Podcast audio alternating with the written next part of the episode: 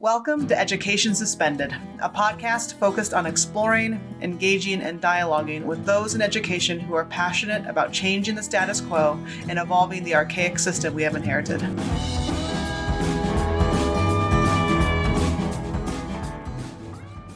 Education Suspended is a production of Intricate Roots Educational Consulting Services. Our editor and production manager is Katie Kunine. Our producer is Jamie Higa, and our music is provided by Poets Row.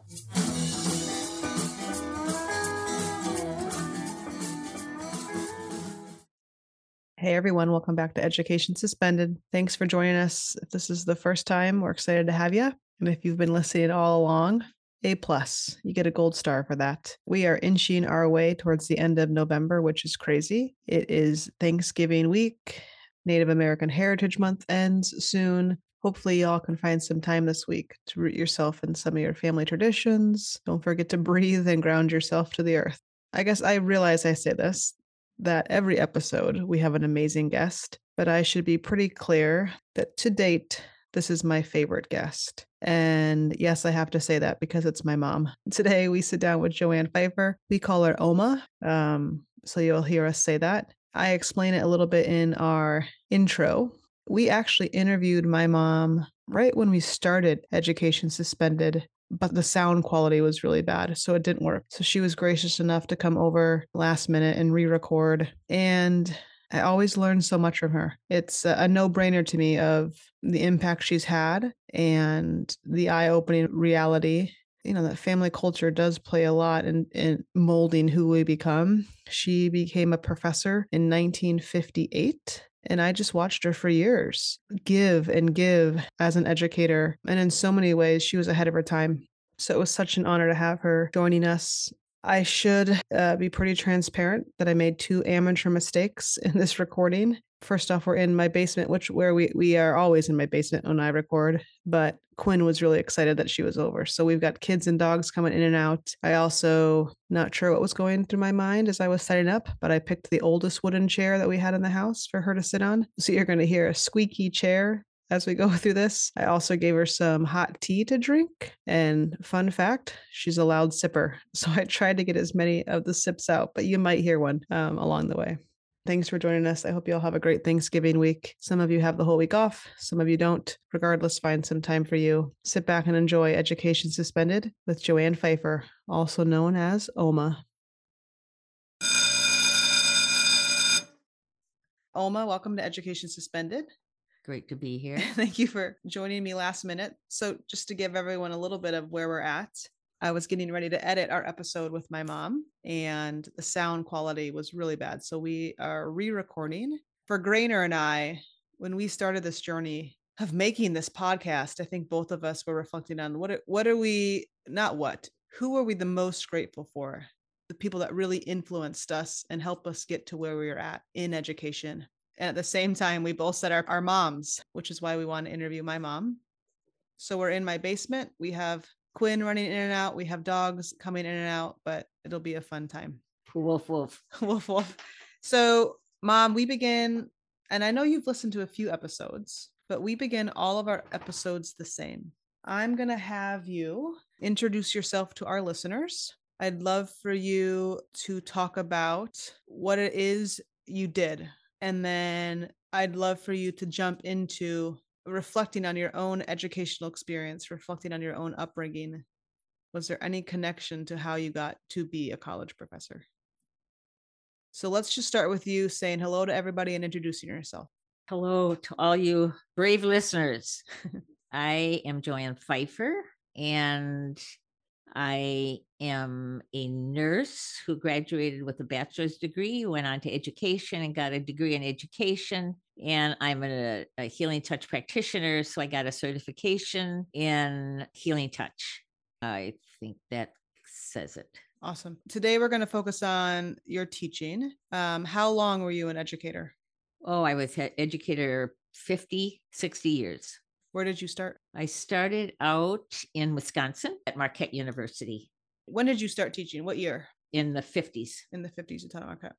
If you wouldn't mind, I think one thing that stands out to me in regards to this generational impact is there was a pretty heavy emphasis in our household on education, going to school. You and I always joke, but I was never allowed to miss any classes. Where did that come from? What what was the the generational impact of your of your parents? What's the connection to how you got an education? That's exactly right. That's how I grew up. I grew up in a home where we rarely missed school. I remember in particular my high school. So I lived fairly close to the high school and I remember clearly maybe the having the flu and staying at home with the flu. My mom always brought us cut toast and all that when we were ill. But I remember going walking to school and I was slightly weak. So I I was recovering, but I was still somewhat weak. But that's kind of what I learned is when possible you go to school because the other piece that I find really interesting is just at that time for females in general, right? There was starting to be this societal shift of really entering the workforce and, and possibilities. Did, did your parents instill any sense of you can do anything, right? That, that there's there's mm-hmm. no mm-hmm. nothing should hinder you. My father's famous quote, which I hear probably every day still in my life, is the sky's the limit. Hmm. And my father believed that women needed to have an education because you needed to be able to be independent. If necessary, you could still make a living for yourself. Hmm. That's pretty uh, radical thinking at that time. When you think about your profession as educator and reflect back on all that time spent, are there are there key lessons or takeaways that really have stuck with you in what influenced you the most or what well I, I you do, aimed for? I do know that when I was in my three-year program, I was kind of a bit of a rebel. They almost thought maybe I should be leaving the program. They weren't sure I had the the poise, maybe I could use that word, to be a nurse. But at the time that this was all happening, we got a new director of our nursing program. So the first one thought maybe I should be leaving, and the second one wanted me to stay. Why did the first one? Well, the first one, I think I was just kind of a rebel. We had a flight of stairs coming from the second floor to the first class floor of classrooms, and um, I'm sliding down the banister with a pencil behind my ear. And so I think my pre- the previous director found that almost scandalous whereas the next director found that kind of interesting and maybe creative or she found something valuable there. Hmm. you know with that second yes. professor that you had the yes. second person that saw your unique yes. how did that impact you then as a professor with your own students? Sister agrita sister agrita rest in peace sister agrita yes. She this, started had, a spark I definitely realized that you had to have a, a, deep connection with the student. You had to have a, if you're going to make any kind of an impact with the student. But I think the holistic part came when I was able to realize that in order to prepare the student to become a nurse, I had to mm, prepare them to take care of themselves because otherwise they'll never role model how to mm take care of other people. And caring for yourself demanded the holistic approach. So I guess for those that might be listening that don't quite understand this holistic approach, what really mm-hmm. briefly, mom, very briefly, what what do you mean by a holistic approach to understanding your students? We had to the student had to understand the various parts of themselves so that they could be role modeling health, role model holistic living whole health living. Okay. Give me some examples of what might be what might be included in someone's holistic lens on themselves. What does that mean? We had them meditating, we had them exercising, we had them understanding proper food diet, we had them and by um, them, you mean your students? Yes. Interesting. This was a, this was a topic that we covered in class. Again, you know, I just said it about your your father my grandfather who I never met. But that was kind of a radical view, right? Him, this sense of you as a woman go my, out and do something big. But my parents, here, my ahead. parents role modeled holistic living. Okay. So Exercises. Yeah. Exercising was my father's biggie. Both of them had excellent diets and served excellent foods. My parents had that spirituality piece They had relationships with our relatives. I would think I could get back to those 14 topics. And I think I saw some of that in my family. For you as the as the educator, you thought it was important to teach that to your Yep. students. One day, myself and one of the other faculty said, wait a minute, we've got to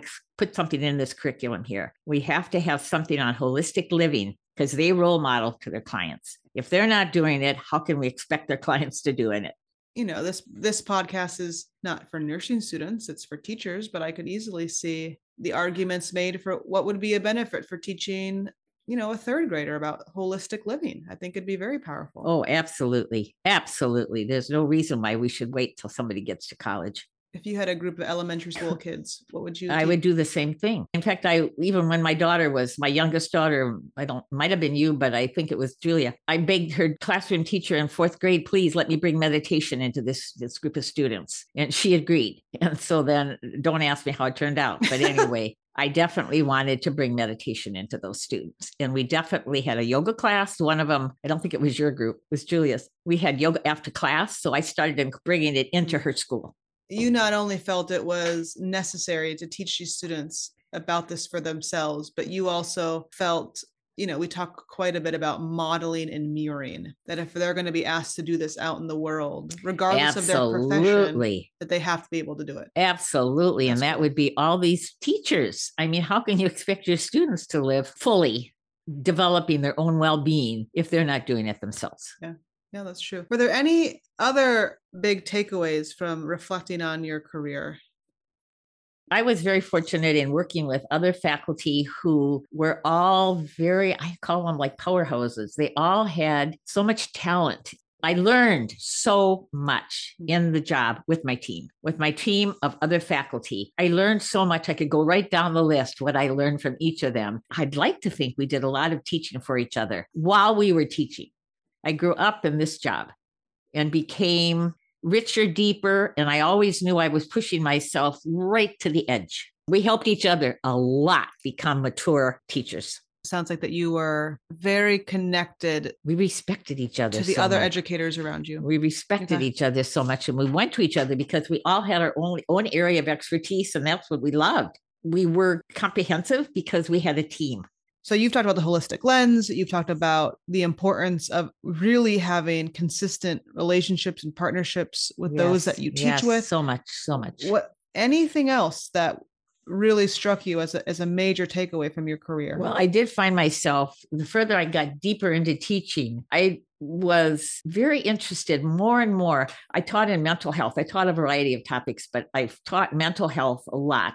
And I was very interested in teaching how to reach the student when there was a mental illness that they had to understand and help clients that had this mental illness. And so I remember uh, using my um, creativity and coming to class, teaching schizophrenia for that class, Hmm. and bringing along with me uh, earphones and uh, connected with a, a CD. And on the CD was thoughts that a schizophrenic person would probably have throughout their day. So I had a student volunteer while I was teaching the content to put on the earphones. And while I was presenting my topics, the earphones were showing, were pre, uh, playing. She was hearing a voice. So that, in essence, gave them insight into having the condition of schizophrenia. It's difficult for that person to follow what's going on around them because they have another voice that's talking. So that would be one example. you had to find ways to reach Yes. the students. Is that what you Yes. would say? Like, Yes. how would you summarize that? That's exactly right. How could they sit and read out of a textbook that clients have voices inside their head? How Okay, could that begin to stick with them? How could that begin to impact them? Yeah. Since maybe in clinical the next week they're going to be working with the client with Mm, that. I get it. How yeah. could they grasp it enough to know how to how to work with that client? Okay. you found it important to think outside of the box and find Absolutely. that. That's a perfect word. Thinking outside the box. Yeah. One of the things that Grainer and I talk about pretty regularly because of his he you know he taught for over 30 years is that he always well, he shares that he felt the system started shifting for him. And to some degree, his capacity to think outside the box was slowly taken away from him. Did you ever did you start Yes, experiencing I would that? absolutely agree. I would absolutely agree. Uh, when because I taught for 40 years and in that same college university, I had total responsibility of how I would teach. We had a lot of power, so to speak. As the years went on, there was more of a And- faculty curriculum committee that would have certain criteria about how the class will be taught because of course the computer was coming in how the computer would be used. And hmm. so it kind of hog-tied you to not be your creative self in Yeah. the way you wanted to work with your topic Yeah. your your assignments okay, so you felt that shift as well. i definitely We had a, we have a surprise guest that just came into our office. Do you want to say hi to everybody? What's your name? hi everybody You want to, you don't want to? Okay. Well, mommy and Oma have to finish this recording. We're almost done. Okay. Okay. I love you. We talk about it quite a bit on these episodes. Um, by the way, thanks listeners for that little detour. Quinn just popped in here. I, I think what breaks our heart is that one of one of the things that both of us love most about education and teaching is that it's it is an art, right? Educators absolutely are so good at what they do, and so to find yourself in a system and that stifles that, it just doesn't feel good. And can I just add? Yeah. What I think what's so valuable for our students is they would go in one class and the teacher had a way of presenting topics with this type of vocabulary or whatever things they would use. Everybody had their own style of teaching, their own Mhm. way of going about it. And so, of course, not only the topic could be interesting, but the way they presented. yeah, To me, that was um, an asset yeah. a Because- positive. A- And and I don't know if this is true, but would you say it was also an asset because you all were so interconnected as well that You you kind of knew what was coming down the road. yeah road. you knew what was happening around you in the other Mhm. classes, and so you could and, yeah and that's hard to do Yeah. because everybody's so busy, but Yeah. at least we had some idea. okay Oma. So you've talked about the holistic lens. You talked about the partnership and connection Yes. with teachers. Yes. You've talked about the need and the room that educators need to be given to think outside the box. Anything Yes. else that really, really impacted you as an educator? I I know when I first started my job, my boss, so to speak, the director of our program was probably the best one I could possibly find any Mm. place. Why? She What was her name?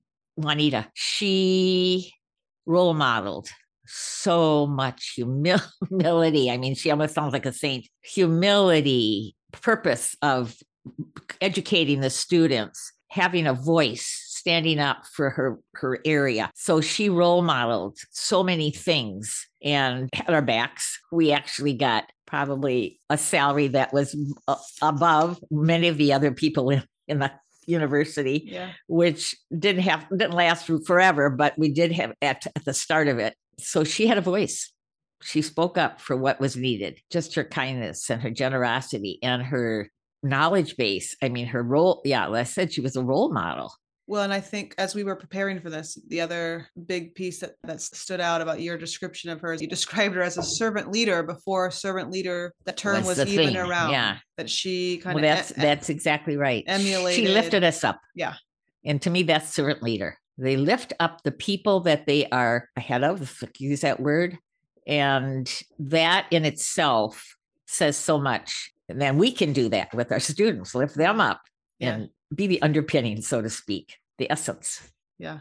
I just want to add that I feel if you were to ask me, where could you have spent 40 years growing up?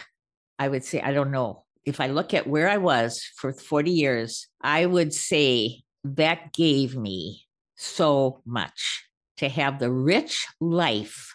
Teaching is so enriching because you're learning all the time. You're on the cutting edge all the time. And what an amazing way to live and to Yeah. look through the lens of that for those years it was a heck of a job was, was a big trip but the payoff was so in terms of growth and development for the teacher themselves that's what i would say i grew so Yeah. much Yeah. I developed so much in that position. I can't fathom myself not having that exposure and way of being. Where else could it be? Is there another profession? I don't know. Well, I think teaching in itself, and you've shared before different stories of meeting past students.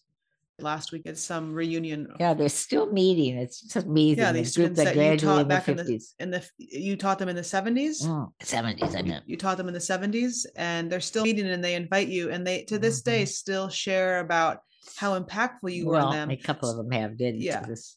so I think that there's just something innate about the role of teaching because of how reciprocal and how rooted in relationship it is. As an educator, Mhm. you are literally helping the growth of another human, and in turn, you are also growing. And I still, I just came back now from having lunch with two two of the faculty I taught with. I mean, we're still getting together. Uh, it's enriching. That would probably, if I had to have one word, maybe that wouldn't cover it all, but it'd be a big one. Yeah. Enriching. It was so enriching. Well, Oma, I am very grateful for what you gave me and taught me, and I don't think it's a I don't think it's a coincidence that I have landed in education, and even before that in social work, right? Like you were so in, impactful on that. So I Yeah, you you realize how much parents, what impact they well, have. you you realize the the generational impact Mhm. is huge. And how they absorb yeah the children. yeah yeah i think my work ethic everything about that and i mean it was and it was extra hard for you as a single mother right Well, I'm just going to say, I hope you can take good care of yourselves yeah because I still miss the boat a little bit, but yeah I had a I had a beginning. But I do, I do because you'd be surprised. the power of taking care of yourself Mhm. yeah Yep. i think that's a good lesson and i think it's hard because the system doesn't always encourage that Boy, you got it. were there And- things that you did that i mean you were a single mom raising me and working full time were there things and sacrifices that you had Well, to make Practice what I preached. you know like give me an example So I had to get exercise. I had to eat right. Hmm. I had to meditate. I had to develop my relationships the best I can. Yeah. I just go right down the list. Yeah, I rem. It's funny you're talking. I remember when I was little. If you had not had time to exercise during the day, oh my gosh, you would just walk up and down down the flight of stairs for like 20 minutes. Yeah. Yeah. I did that too in Yeah. the cold weather. Yeah. It was weather was. when it was cold. Yeah. Okay. Well, thanks for coming on Education Suspended, Mom. I love you. You've influenced me a lot. I'm sorry that Grainer's not here, but he also loves you. And uh, I'll see you in a few days Well, again for Thanksgiving. This is a great opportunity and I love you too. And I can't imagine a more exciting daughter to have than you. okay. All right. Bye, everybody. Hi, Quinny. Are you joining us to say goodbye to everybody? Yeah. Okay. Look, this is the this is the microphone that Mama Zaza always talks in, and I'm talking with Oma right now. You want to say hi to everybody? Hi, everybody. Yes. Can you Yes. say I, I hope you have a great Thanksgiving? I hope you have a fake, a great Thanksgiving. Thanks for listening to my mom's podcast. Thanks for listening to my mom's podcast. Yeah. Amen. Yay.